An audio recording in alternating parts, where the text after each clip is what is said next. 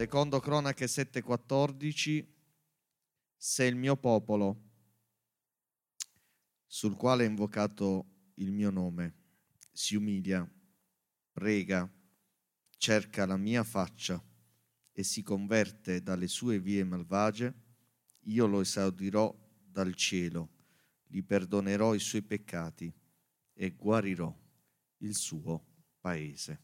State comodi.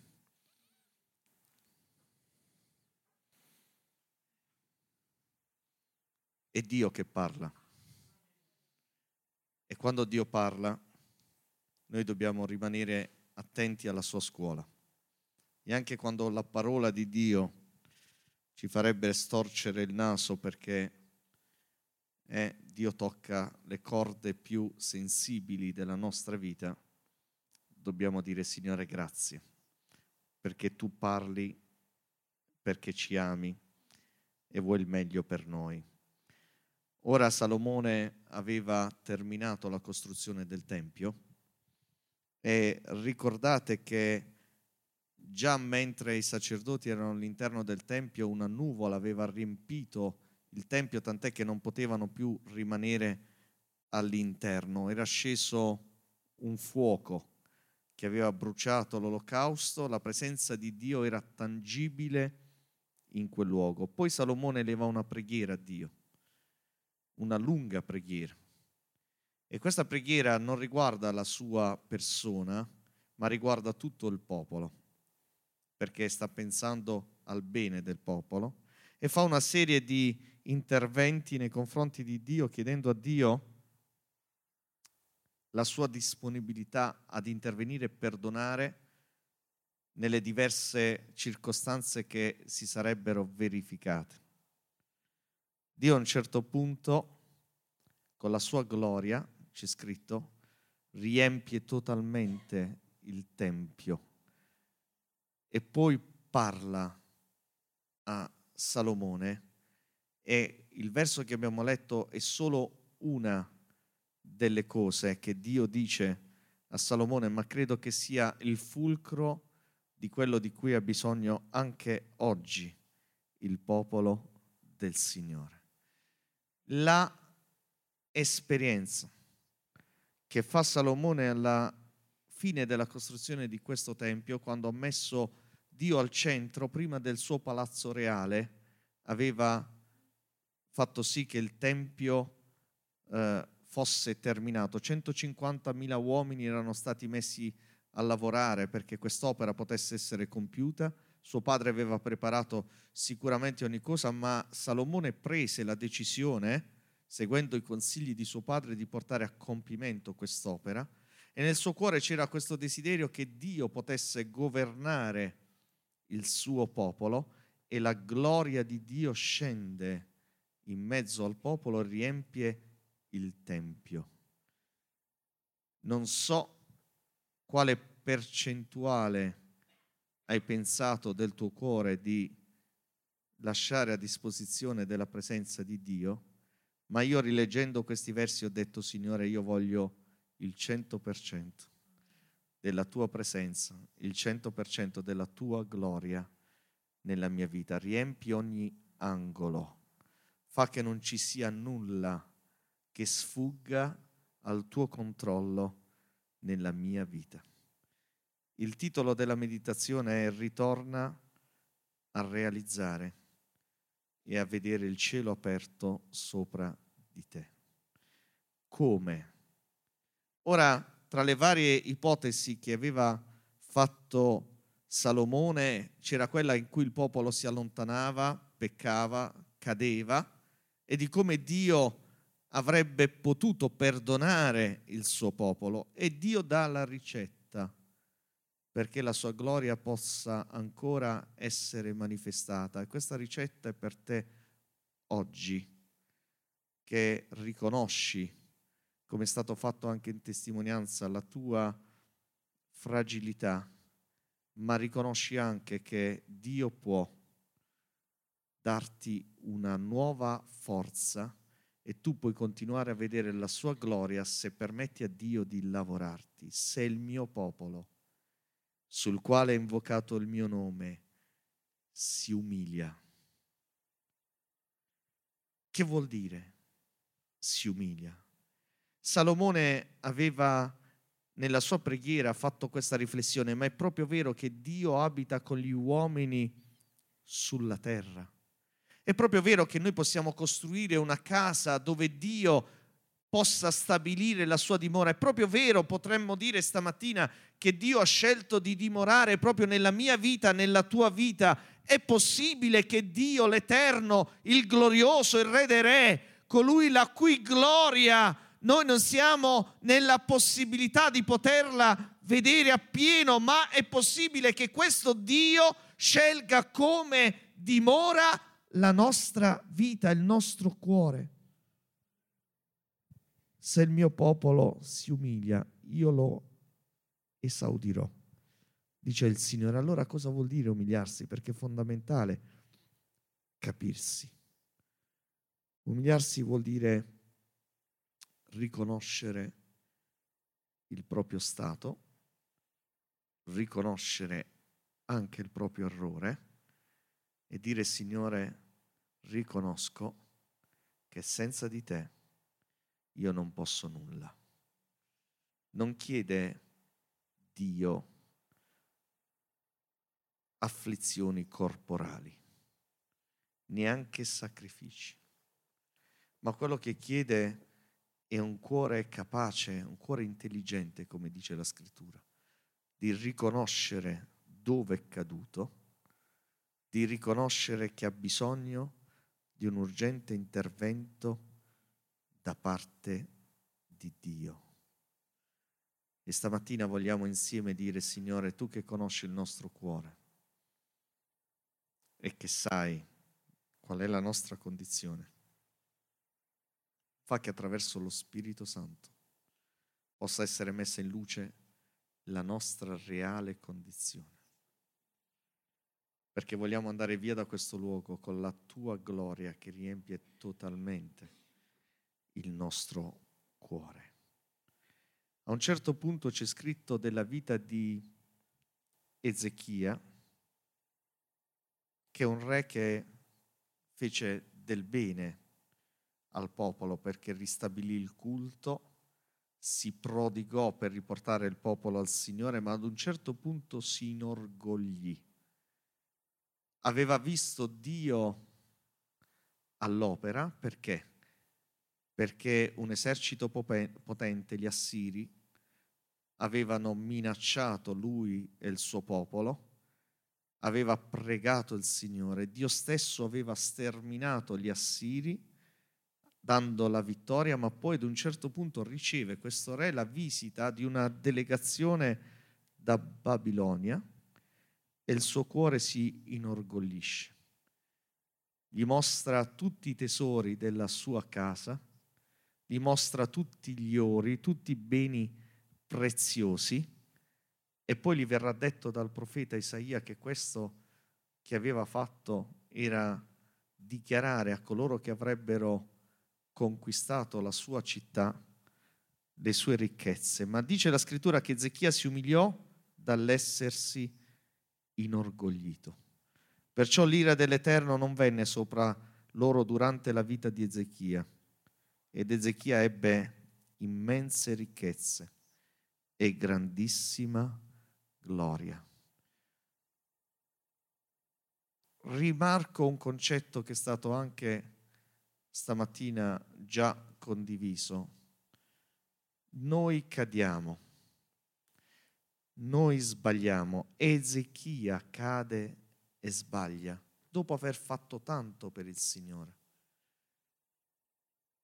perché non siamo perfetti, ma la differenza la fa un cuore che si umilia e ritorna al Signore e cerca l'intervento di Dio.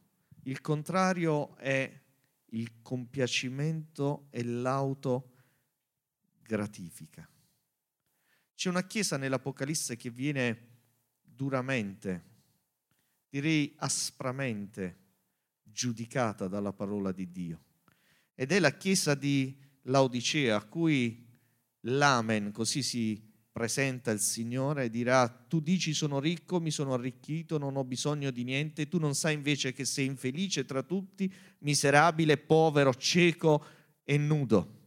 La ricchezza, l'attività bancaria, l'attività anche eh, medica di questa città aveva reso eh, famosa, l'industria tessile, erano convinti gli abitanti di Laodicea di essere a posto, di non aver bisogno di nulla, invece Dio mette a nudo la loro condizione dicendo tu dici, invece io ti dico che hai bisogno di me, che hai bisogno di vero collirio per i tuoi occhi, di una veste bianca, di vera ricchezza, quella ricchezza che viene soltanto dal conoscere me tu dici perché ti chiami Laodicea, che vuol dire come piace al popolo, quello che sei riuscito a conquistare è sufficiente per poter andare avanti. Ma questa è cecità se non si comprende che l'unica vera ricchezza, stabilità, certezza viene dal mettere la propria vita nelle mani di Dio, riconoscendo la propria condizione. Di Laodicea non c'è più nulla. Di questa città, della sua chiesa, è stato tutto distrutto perché non ha voluto cogliere l'invito di colui che è l'amen, che vuol dire così è, ritornare sui suoi passi, ritornare a dare gloria a Dio e ad avere delle vesti bianche. Quale sarà la tua decisione oggi? Se il mio popolo, su quale è invocato il mio nome, si umilia, prega, cerca la mia faccia, io gli perdonerò i suoi peccati. Salomone viveva in mezzo al suo popolo e la sua preghiera era una preghiera che anticipava quello che sarebbe successo. Quando il cielo sarà chiuso e non vi sarà più pioggia, disse Salomone, a causa dei loro peccati contro di te, se essi pregano se danno gloria al tuo nome, si convertono dai loro peccati, tu esaudiscili dal cielo, perdona il peccato ai tuoi servi.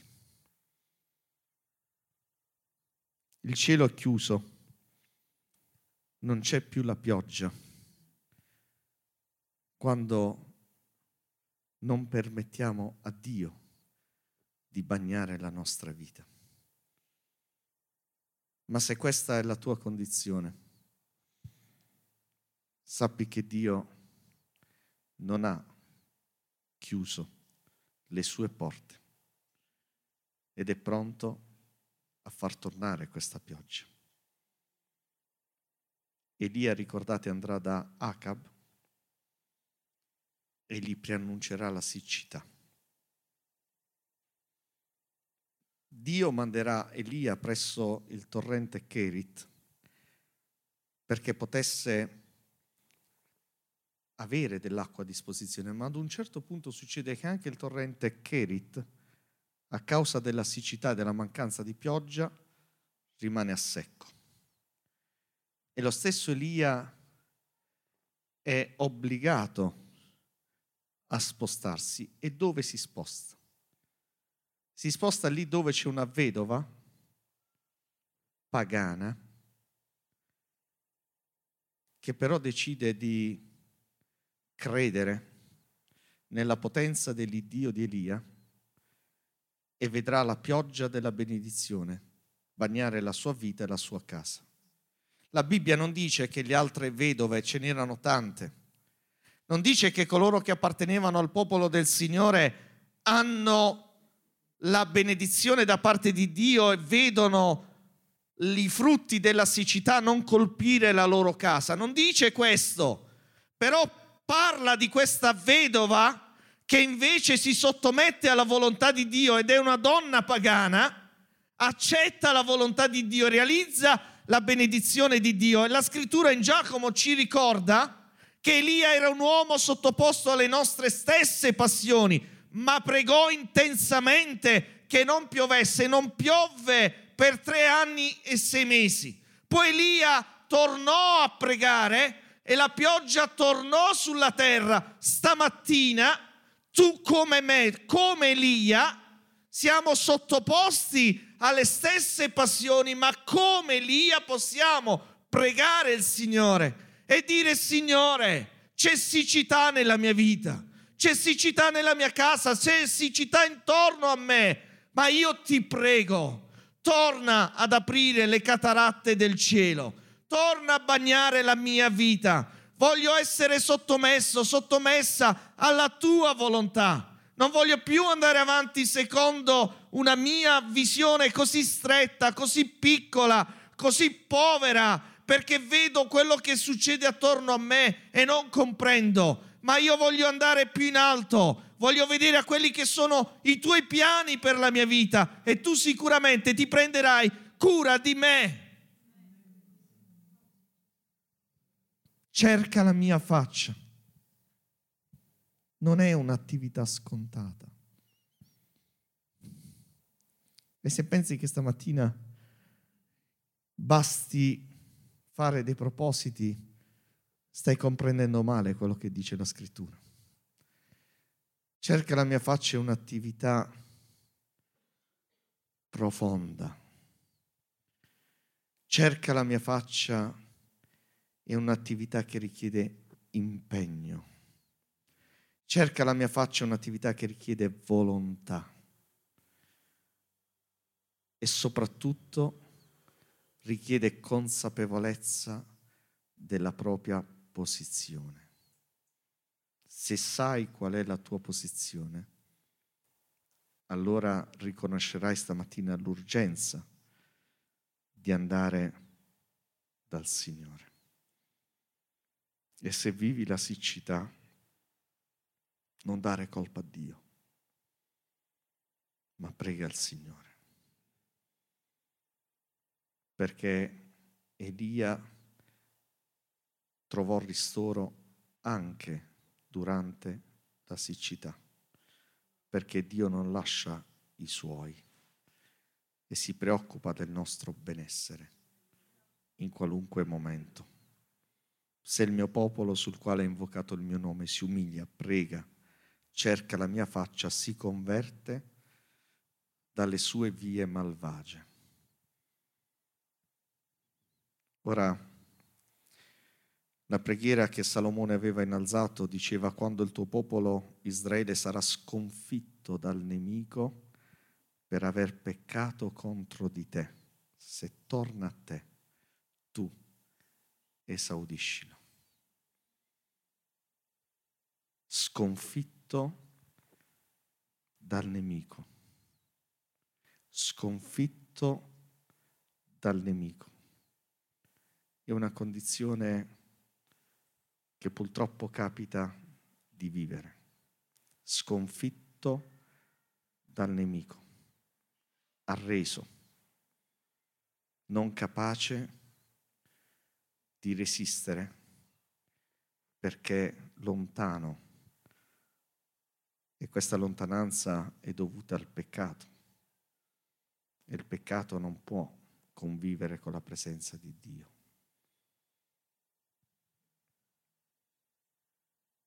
Non è semplice predicare su questi argomenti, ma quando Dio ci parla in modo così chiaro, credo che dovremmo fare attenzione alla sua parola, perché è il momento in cui Dio vuole farci del bene. Poco dopo, subito dopo aver conquistato Gerico, e non vi devo ricordare che fece ogni cosa il Signore, perché i validi guerrieri dovettero limitarsi a girare intorno alla città, a suonare la tromba e a gridare al Signore, testimoniando della loro impossibilità, ma della grande potenza di Dio. Quelle mura crollarono, ma subito dopo. Una città molto più piccola, chiamata Ai, sembrava facile da conquistare. Il popolo disse, mandiamoci pochi uomini non c'è bisogno che sale tutto l'esercito È una città piccola, subito crollerà, subito si arrenderà. E ci andarono solo 3.000 uomini, i quali si diedero alla fuga davanti alla gente di Ai. E allora Giosuè si stracciò le vesti. Con gli anziani pregarono il Signore e cercarono di capire che cosa era successo. Hai appena battuto le mura di Gerico, Signore. Sono crollate davanti a noi. Noi siamo andati dritti per la strada che tu ci hai indicato e adesso una città molto più piccola, un problema facilmente superabile, ci vede sconfitti, ci vede dispersi, ci vede costernati. Che ne sarà di noi? le popolazioni nemiche, diceva Giosuè, lo verranno a sapere, ci accerchieranno, ci stermineranno, perché che cosa si dirà adesso della nostra forza? Dio ci ha abbandonato? Il nostro Dio non è più con noi? Cosa ne sarà di noi?